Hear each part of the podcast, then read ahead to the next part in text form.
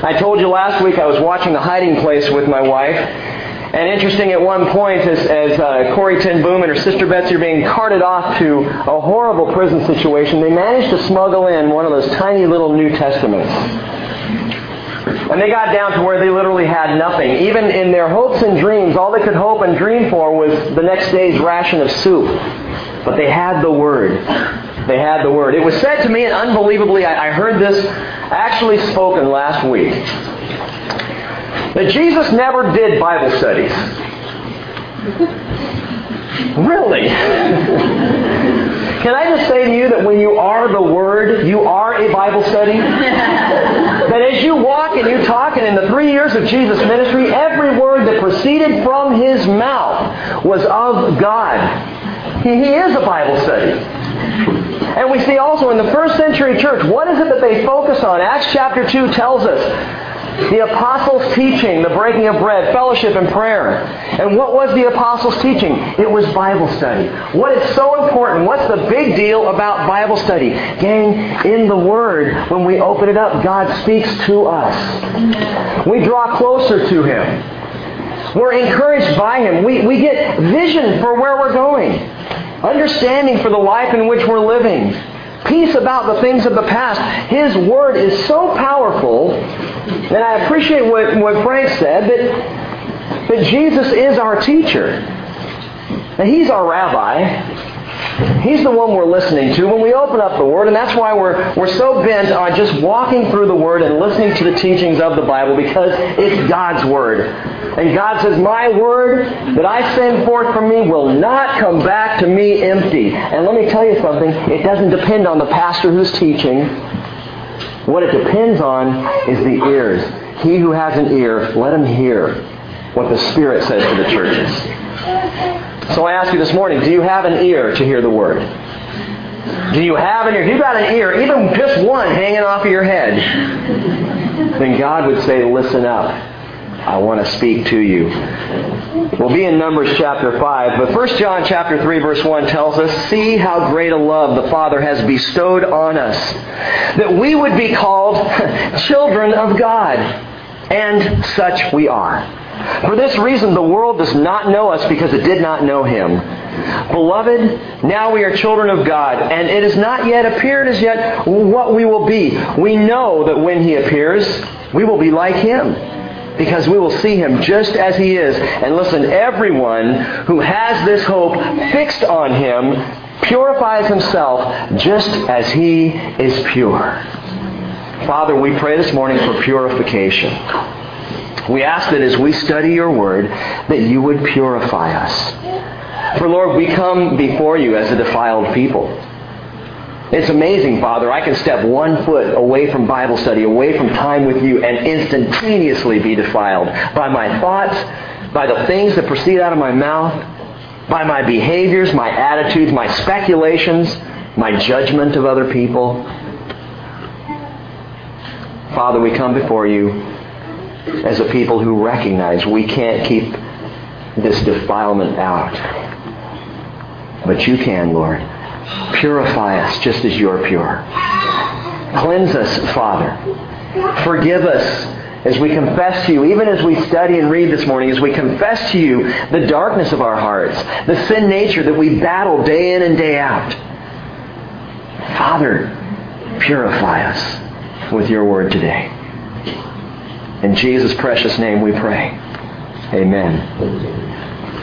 Numbers chapter 5. It's all about purification. We skipped it on Wednesday night. We had finished chapters 3 and 4 the week before, and then this last Wednesday we skipped right on by chapter 5 to go to chapter 6. Why? Because as I studied these two chapters, the Lord made it clear that He wanted everybody to hear what chapter 5 has to teach, especially the last section. It's going to blow your mind. It's very odd, very unique. Before I say anything else about that, gang, John tells us in the verse that we read that purification, purification in the Christian walk comes about as we fix our eyes on the prize. As we fix our eyes on Jesus, as we await His coming, as we long for His return, we become purified day in and day out. He changes us. He does in us what we cannot do. Please hear me on that. We cannot do it. We cannot purify ourselves, but He is pure. And He can do it. And He can take hold of our lives and do that which we cannot do. Now, in the book of Numbers so far, we've seen the first four chapters are all about organization. God organizes the people into their tribes and into their camps, and this is how they're going to march. This is how they're going to camp out around the tabernacle. And then he goes on to organize the priests. These are their jobs, their roles in the tabernacle, how they're going to handle things and carry the different furniture and the poles and all of the things that pertain to the tabernacle. Numbers 1 through 4, it's all about organization. And then we get to skipping ahead to number 6, and we talked about this Wednesday, and it's all about consecration. It's called the law of the Nazarite. If you want to be a Nazarite, that is someone who is set apart to the Lord. Set apart for a specific role with the Father. Set apart to ministry. That's consecration. But, as will amaze you, chapter 6 always comes after chapter 5. And in chapter 5, we see that it's all about purification. Why does 6 follow 5? Well, it's not just a numbers thing.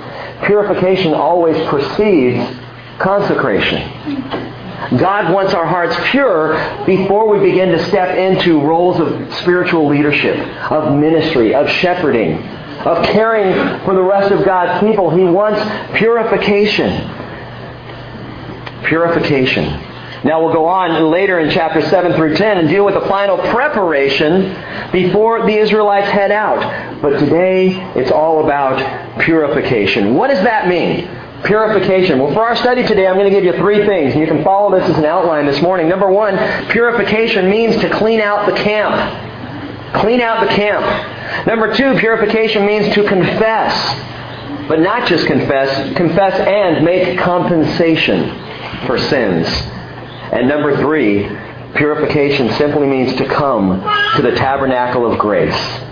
If you're taking notes, it means to clean out the camp, to confess and make compensation for sin, and to come to the tabernacle of grace. Now, we'll spend most of our time in that third section, coming to the tabernacle of grace, in the last part of chapter 5, where you're going to see a fascinating passage. Gang, it's a lie detector test for adultery. If a husband is not sure whether or not maybe his wife has had an affair behind his back, he's not sure, he doesn't have concrete proof. Well, the Lord gives here, unbelievably, a lie detector test for adultery. Here's what you do, husband. Here's what you do. Bring the wife. And you can check out and see and know if in fact she's been sneaking around behind your back it almost reads like a Harry Potter movie. And you'll see when we get there. You're going to wonder why does the Lord direct the Israelites to make a special mixture and give it to the woman and cause her to drink this special mixture? You'll wonder does the mixture really work? Is this like some kind of a spiritual potion that God has come up with that actually works? Most of all, you ladies will probably wonder why is it always the woman? We'll get there. But first, let's back up a bit and consider God's invitation to purification. Number one, clean out the camp. If you want to be purified, clean out the camp. Now, one last thing I must tell you this is a post salvation issue. What do you mean? The Israelites are already saved at this point. The moment they stepped foot out of Egypt, they were a saved people. They were not purified. They were not consecrated. They weren't even really organized up to this point but they were saved. Something we've got to grasp and understand in God's economy is salvation is something He does and He does alone. You don't do it, I don't do it. A lot of people get confused about that. They think, well, church is about, I gotta get myself pure, I gotta get myself righteous and holy, then I come to God and say, what do you think? Can I get in? Then He says, not based on what you've done, but I love you, I'll save you. You can get in on my grace. Don't ever forget that, especially as we talk about things like cleaning out the camp, as we talk about things you can do as a Christian to be more pure in the eyes of the Lord. Understand your purification comes after your salvation. Salvation is a gift of God and a gift alone. So why would I want purification? Well, verse 1 of Numbers chapter 5. The Lord spoke to Moses saying, Command the sons of Israel that they send away from the camp every leper, and everyone having a discharge, and everyone who is unclean because of a dead person. We studied all these things in the book of Leviticus. You shall send away both male and female. You shall send them outside the camp so that they will not defile their camp where I dwell in their midst. And the sons of Israel did so and sent them outside the camp, just as the Lord had spoken to Moses. Thus the sons of Israel did. What's the point? Driving these people outside of the camp? Well, leprosy was defiling. Discharges of all manner. We're not going to talk about those this morning. Leviticus chapter 15, have a field day if you want to study that. It's very bizarre. But those things that defile a person, those people are to be sent outside of the camp so that the camp is pure. Why? I, I, what's the deal here?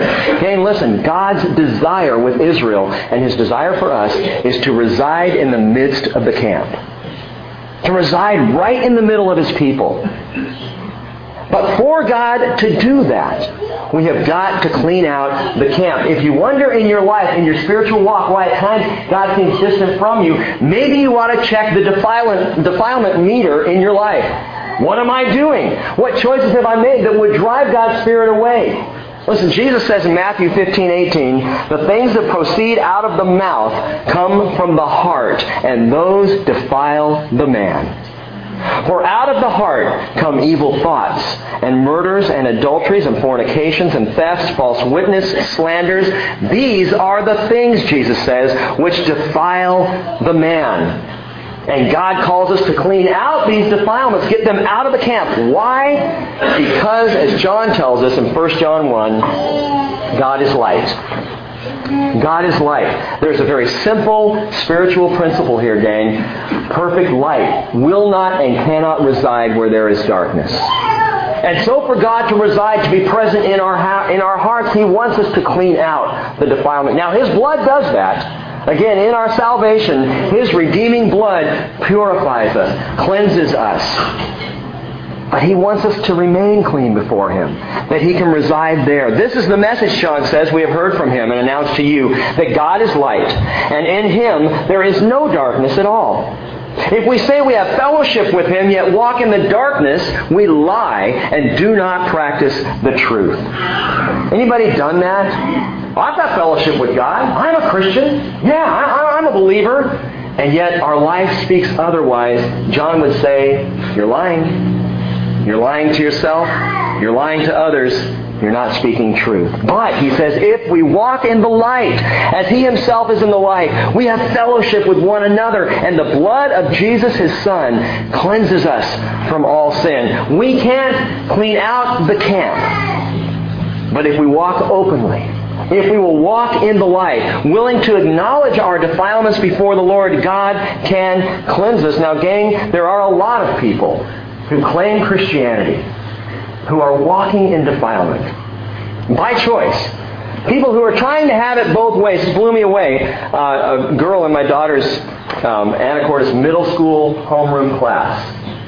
And she sits beside her, uh, claims to be bisexual. Middle school. I didn't even know what that was in middle school. I was still messing around with Legos. You know, I mean, just didn't get it. Bisexual, I figured meant there was a man and a woman. I, you know, I didn't know.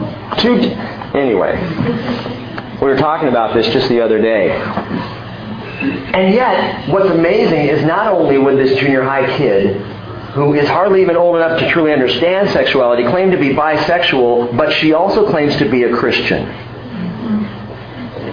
It doesn't work. It doesn't work. You cannot have both. You cannot be one thing and claim to be another. Listen, gang, grace, God's grace, His purification in our lives is never a license for sin.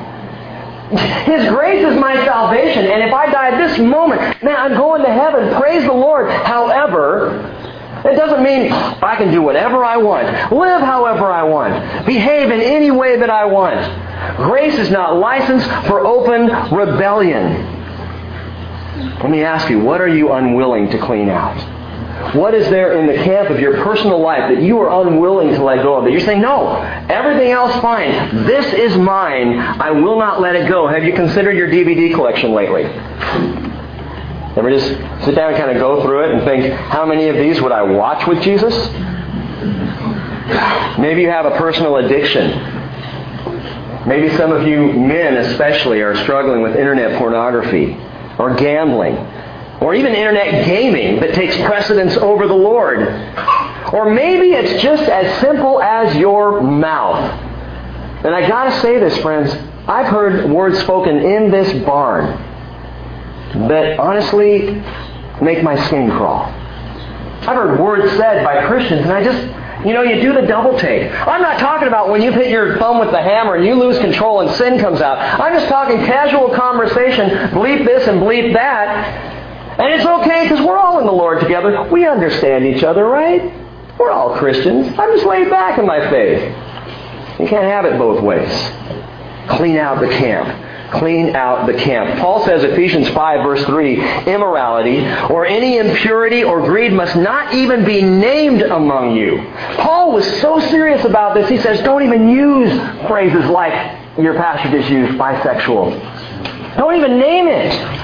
Avoid any of these impurities, these immoralities. He says it's, it's proper among the saints that none of this be named, that there be no filthiness and silly talk or coarse jesting. Coarse jesting. How many jokes do we tell that's they're just coarse. They're just unholy. They're just not worth even laughing at, much less speaking. Paul says these things are not fitting, but rather giving of thanks. For this you know with certainty that no immoral or impure person or covetous man who is an idolater has an inheritance in the kingdom of Christ and God. And someone say, hey, come on, man, back off. I've got grace. And again I say, grace is not license to sin. That wonderful gift of God's grace. You know, I don't believe a, a, single one of us would stand at the foot of the cross, look up at Jesus, broken and bleeding and dying there, and say, Thanks a lot, Lord. Now I can relax in my sin because I got your grace. It wouldn't happen. We would never approach Jesus that way. And here's a thought, by the way, when it comes to language and things that we say speak no words that you couldn't speak at the foot of the cross. Consider what we say and say it as though we were before Jesus and his great sacrifice. It would change a lot of what we say. It would change a lot of our gossip. It would change our slanderous comments. It would change our view of other people if we looked through Jesus first. I'll tell you what blesses the Father. It's those blood-bought, saved and sealed Christians who have freedom in Christ, but give up that freedom because they desire to be slaves of righteousness instead. Now, this is wonderful. Paul says, I've got freedom. I could do in Christ anything that I want because I'm saved by grace. However, I choose to hand it over. I choose to be a slave instead. Romans 6:19. Just as you presented your members as slaves to impurity and lawlessness, resulting in further lawlessness, so now present your members as slaves to righteousness resulting in sanctification. He says, Now having been freed from sin and enslaved to God, you derive your benefit, resulting in sanctification and the outcome, eternal life. And I'm not talking about living some dour, monastic, legalistic, sour faced, down in the mouth religion. It's not supposed to be a drag. If you don't believe me, watch Kelly during worship. When the girl gets into it. Sometimes I'm afraid the smile is just going to bust right off her face and get all over the stage. The joy of the Lord. The joy that comes from a heart that is given over to the slavery of righteousness purification. Gang, it leads to what Peter calls a joy inexpressible. Joy inexpressible. I'll tell you what, outside of Christ, we have no idea what true joy is like. But in Jesus and the purification He offers, you can experience a joy unlike any other. Why? Because a pure heart, gang, and don't miss this, a pure heart resides in his abiding presence in the midst of the camp. John 14, 23. Jesus says, If anyone loves me, he will keep my word, and my Father will love him, and we will come to him and make our abode. Yes, sir. We will make our abode with him. Did you hear that? Jesus says, If you love me, keep my word, the Lord and I, the Father and I, are going to reside in you. We're going to make, we're going to pitch our tents in the middle of your camp. We're going to be right there. Isn't that fantastic? John 15, 9. Jesus went on to say, just as the Father has loved me, I have also loved you. Abide in my love. I love that word abide. Live in my love. Be in my love. Abide in my love, he says. If you keep my commandments, you will abide in my love, just as I have kept my Father's commandments and abide in his love. Now listen, these things I've spoken to you that my joy may be in you and that your joy may be made full. Full joy. That's what I want. The fullness of Christ's joy in me. The full awareness of the Lord's presence in the midst of my camp, in the middle of my heart, filled up to the measure of the joy of Jesus Christ. Colossians chapter 2 verse 9, Paul says, For in him all the fullness of deity dwells in bodily form, and in him you have been made complete. Well, the word complete there is the same word as fullness used in the fullness of deity. Pleroma, you have been made full. Full. Jesus says, I want my joy to be in you so that your joy may be full. The fullness of deity dwelled in Jesus, and the fullness of Him can dwell in you. It's all the same word full, fullness, complete, overflowing with the presence of God in my camp. So, as the people prepare to leave Mount Sinai, God first says, Clean out the camp. All the defilement needs to be put on the outside that I may reside on the inside and walk with you. And I'm telling you all, if you desire a closer walk with Jesus, clean out the camp. Clean it out. You want to get closer to the Lord? Clean out the camp. I do have a warning here for those who desire a closer walk with God, who really want to live in His daily abiding presence, who want to seek to listen to the Spirit at all times. It's going to cost you. It's not cheap. And it's not easy. And it will even cost you, listen to me, it will even cost you, don't miss this, it will even cost you in your Christian relationships. What do you mean, Rick? 2 Timothy chapter 3 verse 12. Paul says, "Indeed, all who desire to live godly in Christ Jesus will be persecuted." All who desire to live God. Notice what he says. He doesn't say all who desire to live in Christ Jesus. Anyone who wants to be a Christian. I know a lot of Christians who are not persecuted because they're not desiring to live godly in Christ Jesus. And there is, I believe, a difference. I believe there are people, gang, who are going to be saved, who are just going to kind of go rolling on into heaven, and they miss out in the joy inexpressible, the fullness of Christ living in them, because the desire was never there to live godly in Christ Jesus. I believe it's a next step, a decision that you make. I want to walk in the Spirit every day. I want to hear from the Lord in my decisions all the time. And if you're living and walking and breathing in that way, guess what? You're going to make people uncomfortable. They're going to look at you and go, he's too spiritual. They're going to look at you and go, she's so self-righteous. And you're not. You're just desiring to walk with the Lord. Major decisions, you're making comments, not even meaning to, like, I just, I just need to see what the Lord has to say about that. And someone else goes, just make the decision already. What's your problem? Those who desire to live godly in Christ Jesus, if you really want the presence of God in the midst of your camp, it's going to cost you. But I'll tell you what, the compensation, the joy is so fantastic. It's worth it. It's worth it. Well, moving on. You say, okay, I'm in. I want to get the camp clean. How do I do that? The very next thing the Lord pronounces is confession. Confession and compensation. Look at verse 5. The Lord spoke to Moses, saying, Speak to the sons of Israel. When a man or woman commits any of the sins of mankind, acting unfaithfully against the Lord, and that person is guilty, then he shall confess his sins which he has committed. Now, we're down with that, many of us. We say, okay, I'll confess. I'll, I'll share what I've committed. God goes on. And he shall make restitution in full for his wrong and add to it one fifth of it. That's 20%. And give it to him whom he has wronged. But if the man has no relative to whom, well, hang on. Look at verse 7 again. Add 20% to it. Confess your sin. Let's say someone steals something. He goes, no, I really shouldn't have done that. Okay, I confess. I, I, I stole it. I stole, you know, 100 bucks from my friends. God would say, great, thank you for the confession. Now go pay, the, pay your friend back 120. Pay back what you took and add 20% to it. What's God doing here? He's trying to help the children of Israel feel their confession. Experience their confession. It's not just loose words. Confession oftentimes is. Words that we just kind of toss out there. Oh, I'm so sorry I did that. When we go moving on, and God says, You didn't feel it. You didn't experience it. You don't really mean it. And so he gave the Israelites something to help them feel that confession, experience it, and its compensation. God is not into empty apologies. He says, don't just say I'm sorry.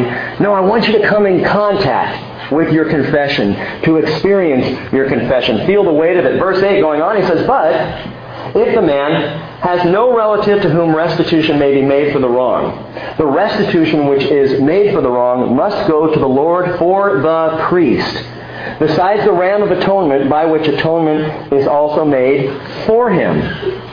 Interesting. He says, if you don't know who to compensate, if you wrong someone, but you're not even sure who you're wrong and who to compensate, the Lord says, that's okay. Bring 20% of the wrong and give it to the church. Oh, how easily we slip into tithing messages. Give it to the Lord, he says. You don't know how to pay it back? You pay it back to the priest.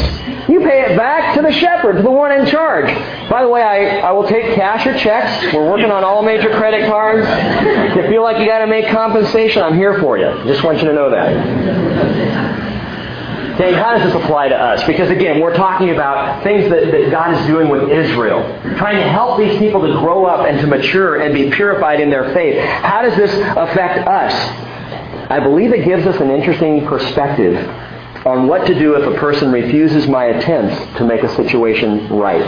Ever been in that kind of a situation? You've tried to make something right, but the person who you wronged or feels like you wronged them won't have it, won't respond. They're a brick wall. They won't answer phone calls. They won't return emails. They won't come back and just sit down face to face. What do you do in that situation? This is a tough verse. Matthew chapter 5 verse 23. If you're presenting your offering at the altar and there you remember that your brother has something against you, leave your offering there before the altar and go. First be reconciled to your brother and then come and present your offering. What do I do if my brother refuses my attempts at reconciliation? What if I've tried? What if I have gone to the person? What if I've presented even apologies and, love and desired restoration, but the person will have nothing to do with it? I don't want that. No, I'm not even talking to you. What then? Do I just leave my gift and not go back to the altar? Gang, I think you bring it to the Lord with 20%. What's that mean? You make your offering and you make your confession to the Father. If the person you wronged won't hear it, you bring it to the Lord anyway. Father, I have sinned against you in this manner. I have hurt this person in my life. I want to make it right. You alone know the situation. But Father, I confess it to you, and I am sorry. Please help this situation be restored, but give your offering to the Lord. Bring it to Him. By the way, there's an important giving principle here. Look at verse 9. Every contribution pertaining to all the holy gifts of the sons of Israel, which they offer to the priest, shall be his. So every man's holy gift shall be his. Whatever any man gives to the priest, it becomes his. Now, understand, that's not what happens at the bridge. Every dime that goes into the offering box doesn't go to the pastor. That's not what it's for. I want you to understand this, though. There's an important giving principle here. The Lord says, hey, if you bring any offering, it goes to the priest, it's his. It's his. It's his. The principle is this. Don't give and then ask, where's my money going? Do you realize how many politics in churches are played by people putting their check in the tithe box and then later coming around to the leadership and going, look, if you want me to continue giving to this church, we're going to support this organization or I'm out of here. And to that, I would reply, there's the door. We appreciate your giving thus far. What are you saying? Simply this don't give and expect to maintain control over what you've given. Don't offer it to the Lord and then sit back and go, I'm not sure I like the way they're spending that money. Now listen, at the bridge, and I need to clarify this, the books are open. There's nothing that is spent here that you can't find out about if you so desire. Now I'm going to ask you, or whoever you talk to is probably going to ask you, why do you want to know? You know, make sure our hearts are in the right place. But everything that comes in and goes out in spending here, it's available. Jeff does the books. We've got the books. They're available to you. There's nothing hidden in that. But what I'm saying to you is a spiritual principle. If you give it to the Lord, it is no longer yours. It's not yours anymore. It's His. And those who take care, especially of church finances, trust me, they will be accountable to the Lord. He's going to deal with them. Churches maybe that you've been involved with in the past where you know negative things were done with the finances, guess what? The person who was in charge of that will answer to God for it. You don't have to worry about it. Isn't that wonderful? Man, I just give my money to the church and now it's done. Cheers, Lord. Praise you. Use it. Take it. It's all yours. It's no longer mine. So the Lord says, get pure. He says, clean out the camp and confess and compensate for sin. And finally, come to the tabernacle of grace. Prepare yourselves. This is pretty funky. Verse 11. Then the Lord spoke to Moses, saying, Speak to the sons of Israel and say to them, If any man's wife goes astray and is unfaithful to him, and a man has intercourse with her, and it is hidden from the eyes of her husband, and she is undetected, although she has defiled herself, and there is no witness against her, and she has not been caught in the act, if a spirit of jealousy comes over him, and he is jealous of his wife, when she has defiled herself. Or if a spirit of jealousy comes over him and he is jealous of his wife when she has not defiled herself, then, and it's going to go on to tell us what you do. We'll read that in a second. But you may be thinking, what in the world is this all about? Remember, the people are being called to purification. So what's up with this? It's a seemingly magical mixture. Watch this. Reading on, verse 15. Then the man shall then bring his wife to the priest, and shall bring as an offering for her one tenth of an ephah of barley meal. He shall not pour oil on it, or put frankincense on it, for it is a grain offering of jealousy, a grain offering of memorial, a reminder of iniquity. Then the priest shall bring her near, and have her stand before the Lord. And the priest shall take holy water holy water in an earthenware vessel. And he shall take some of the dust that is on the floor of the tabernacle and put it into the water. The priest shall then have the woman stand before the Lord, and let the hair of the woman's head go loose, and place the grain offering of memorial into her hands, which is the grain offering of jealousy, and in the hand of the priest is to be the water of bitterness that brings a curse it gets weirder. The priest shall have her take an oath and say to the woman, If no man has lain with you, and if you have not gone astray into uncleanness, being under the authority of your husband, be immune, or literally free from, from this water of bitterness that brings a curse. If you, however, have gone astray, being under the authority of your husband, and if you have defiled yourself, and a man other than your husband has had intercourse with you, verse 20, then the priest shall have the woman swear with the oath of the curse, and the priest shall say to the woman, The Lord make you a curse and an oath among your people by the Lord's making your thigh waste away and your abdomen swell. And this water that brings the curse shall go into your stomach and make your abdomen swell and your thigh waste away. And the woman shall say, Amen, Amen. And we shall say, Huh? Verse 23, the priest shall then write these curses on a scroll, and he shall wash them off into the water of bitterness, and then he shall make the woman drink the water of bitterness that brings a curse, so that the water which brings a curse will go into her and cause the bitterness. The priest shall take the grain offering of jealousy from the woman's hand, and he shall wave the grain offering before the Lord and bring it to the altar. And the priest shall take a handful of the grain offering as its memorial offering and offer it up in smoke on the altar, and afterward he shall make the woman drink the water.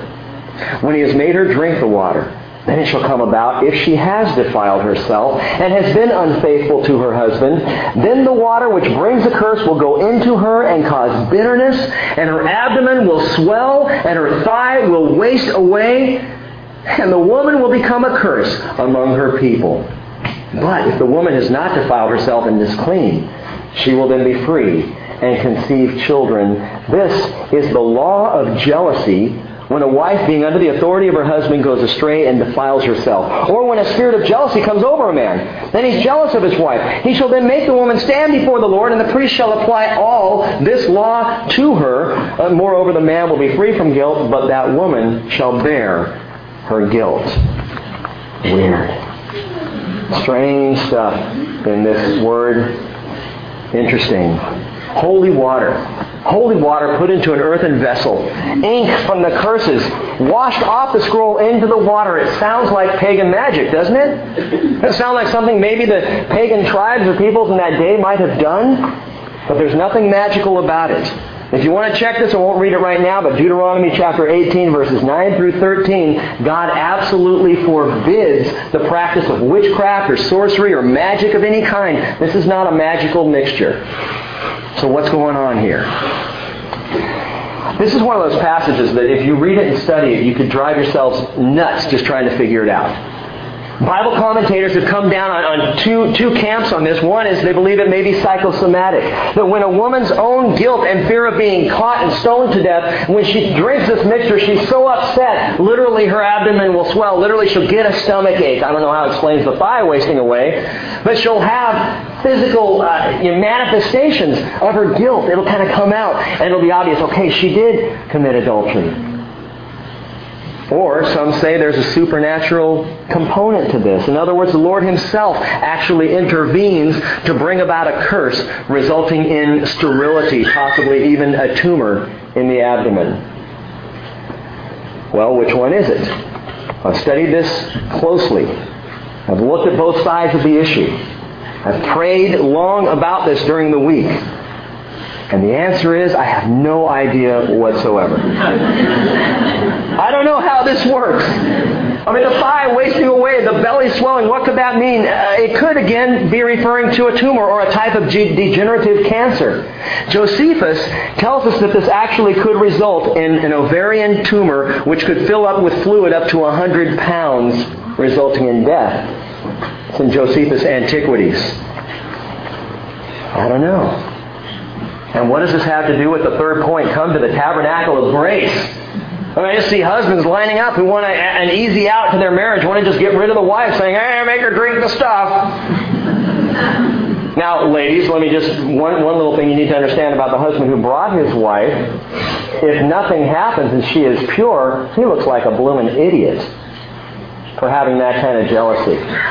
He, be, he becomes a man walking around the camp and people are going, doesn't even trust his wife and she's pure. What a doofus. Yeah, it's a good word, doofus. But you may be still saying, well, it's still worse for the woman, especially if she's innocent, dragged before the priest, having to drink this liquid, listening to all this stuff, having to say amen, amen, and be a part of this. And maybe you're one of those people who, if you ever did take a lie detector test, you'd fail just because you're so freaked out. Even if you did nothing wrong, you're just sitting there watching the little wires and the needles go, oh, I can't do this. Yes, my name is Rick. No, I promise it is. And the needles are going like this. You know. so what's the deal here? Why is the woman brought and not the man? Listen closely. Don't miss this. If the woman is caught, gang, other passages in the Mosaic Law would condemn the man as well. Both would be stoned to death both would bear the punishment and the guilt if the woman is caught. But still, what's the deal here? Here's the bottom line. We are the woman. We are the woman. Every one of us. God always relates to, refers to his people Israel as an adulterous wife. He talks even about the church as the bride of Christ. We are the woman.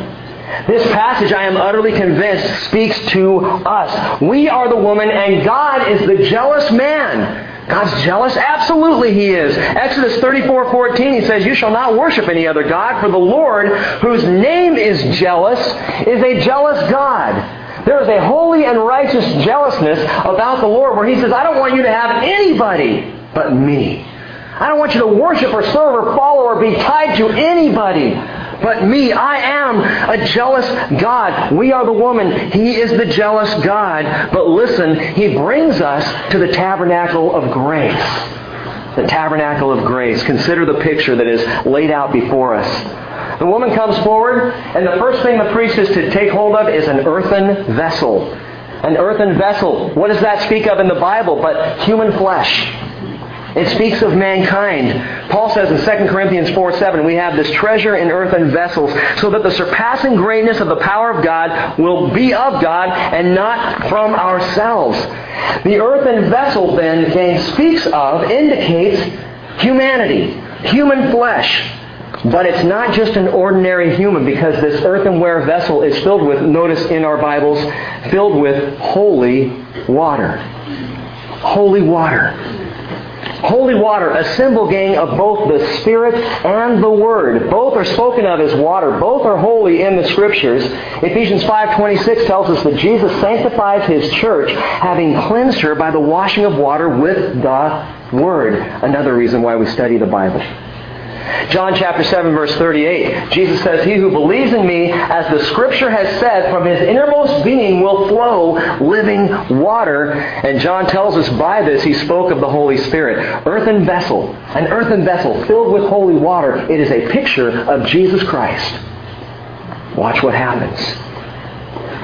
Dust from the tabernacle. The words of the curse the curse is written on a scroll and then washed into the earthen vessel, into the holy water, in the same way that Jesus absorbs our curse. He absorbs our adultery. He absorbs our unfaithfulness, our sin in our lives. He takes it into himself in the same way these words of curse go into the holy water in the vessel. We are the woman. God is the jealous husband. Jesus absorbs our curse.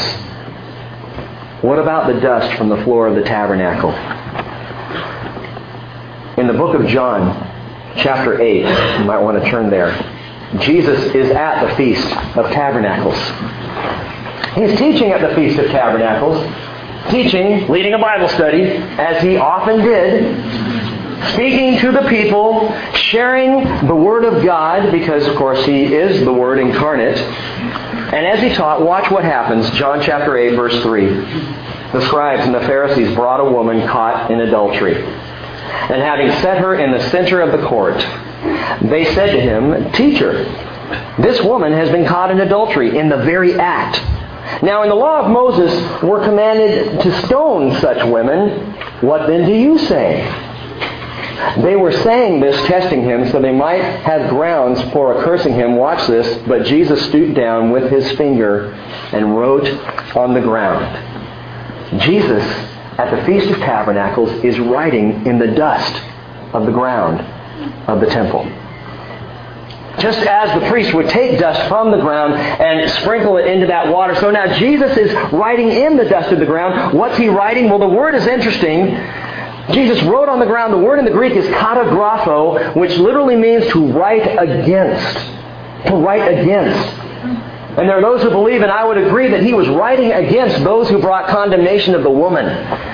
It's entirely likely that he's writing in the ground with his finger the very sins of the Pharisees, I almost said the parasites, the Pharisees brought the woman caught in adultery. He's writing in the ground, and they're looking down and they're seeing their sins and going, That's not me. No, he must be talking about you. To write against.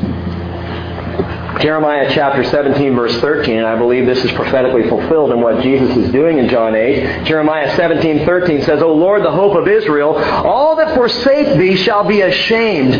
They that depart from thee shall be written in the earth because they have forsaken the Lord, the fount of living waters. And remember this, gang, gang, gang, gang, the dust of the earth, the dust of the earth is what the serpent was cursed to eat after causing Adam and Eve, drawing them into sin. The dust of the earth, speaking of the sin, the curse of sin. But read on.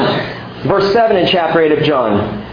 They persisted in asking him, and he straightened up and said to them, He who is, out, who is without sin, literally there, he who is without the same sin among you, let him be the first to throw a stone at her. And again he stoops down and begins to write on the ground. Is anyone among you sinless? Is anyone among you free from the guilt of this woman? He would say to those standing around. How about here? Anyone ever been unfaithful to the Lord? Anyone willing to raise their hand and say, I have been unfaithful to the Lord? Gang, we are the adulterous woman. We are the one being spoken of. This picture in John chapter 8 at the beginning of the passage here is so powerful for so many people because we read it and recognize ourselves in the woman. Verse 9 going on, when they heard it, they began to go out one by one, beginning with the older ones. And when he was left alone, and the woman, where she was in the center of the court, tells us verse 10, straightening up, Jesus said to her, Woman, where are they? Did no one condemn you? She said, No one, Lord. And Jesus said, I do not condemn you either. I do not condemn you.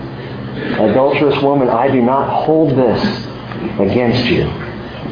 Go, he says, from now on, sin no more. And instantaneously, Jesus freed the woman from her unfaithfulness. He forgave her the adultery. The earthen vessel filled with holy water and dust from the tabernacle took into himself the words of the curse, and in Jesus' case now he pronounces the woman innocent, and that's what he's done with us. That's what's happened in our lives. That's where our purification truly comes from. We are the cursed woman. We are adulterous. We are unfaithful. We are without Jesus in that state. Without Jesus, our legs waste away. What do you mean? Our walk is wobbly. We can't get from here to there on our own power. Our spiritual walk literally becomes lame as we try to live outside of Christ. And our bellies swell with physical fullness but spiritually, all we can say is, I am empty. I'm empty. So I try to fill up with the things of the world and try to cover up my sin and my guilt and all the problems of my life. But try to run from that stuff, filling my belly with anything I can to make me feel full. But in the quiet of the night, I recognize in my adulterous state, I am as empty as they come. And I need to be filled. And there's only one who can do that. Listen to this passage, Psalm 106:13 tells us of the people of Israel, and we will see this as they wander in the book of Numbers in the wilderness. They soon forgot his works. They waited not for his counsel. They lusted exceedingly in the wilderness and tempted God in the desert. And listen, he gave them their request, but sent leanness into their soul. He gave them what they wanted quail to eat, manna to stuff their fat faces with. But the one thing they needed, the one thing they hungered most for, was a fullness of God. And He said, No, I will give you all the physical stuff that you so crave. And you will be lean in your soul. And you will be empty inside until they come to that point where they say, I am the adulterous woman, and I need to be filled only by you, Lord. Jesus came to change all of that leanness, to fill us up with His fullness, as the verses we recently read tell us.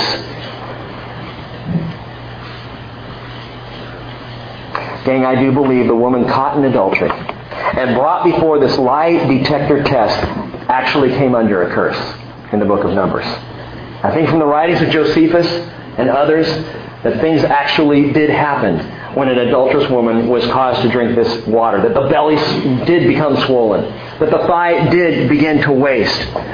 But again, before you rush too quickly to her side, ladies crying, unfair, remember it wouldn't have happened if she wasn't guilty if she wasn't guilty. If the woman didn't have the adulterous affair, she would have nothing to worry about. She would be innocent. Gang, this isn't just about the old law, it's about the new law. The new law of grace in Christ Jesus. Is your walk feeling wobbly and uncertain? Could you say in a moment, it feels like my thigh is wasting away, that I can't stand up for Jesus in my life? Is your belly swollen, filled up with emptiness? Then listen, then listen, O adulterous woman. John 1.16 tells us, For of his fullness we have all received grace upon grace. Hallelujah. Praise Jesus. He has taken the curse of our unfaithfulness. He has absorbed it into himself that we might be freed from it, that we might be freed from the waters of bitterness in our lives. Come to the tabernacle of grace. God is grace. And He loves us so much that even the filth in our lives, you know the stuff that's all hidden that nobody sees this morning, stuff that you got buried away or tucked away or you've left at home and you really don't think anybody knows, hey, that's okay, I don't have to know. But the Lord does. And He still, He still says, come to the tabernacle of grace. Come before the priest, our high priest, Jesus. Let him take your sin, your unfaithfulness. Let him absorb it. And unlike the woman in Numbers 5, you instead will walk away like the woman in John 8. You will walk away free, saved by the blood of the Lamb. Come to the tabernacle of grace.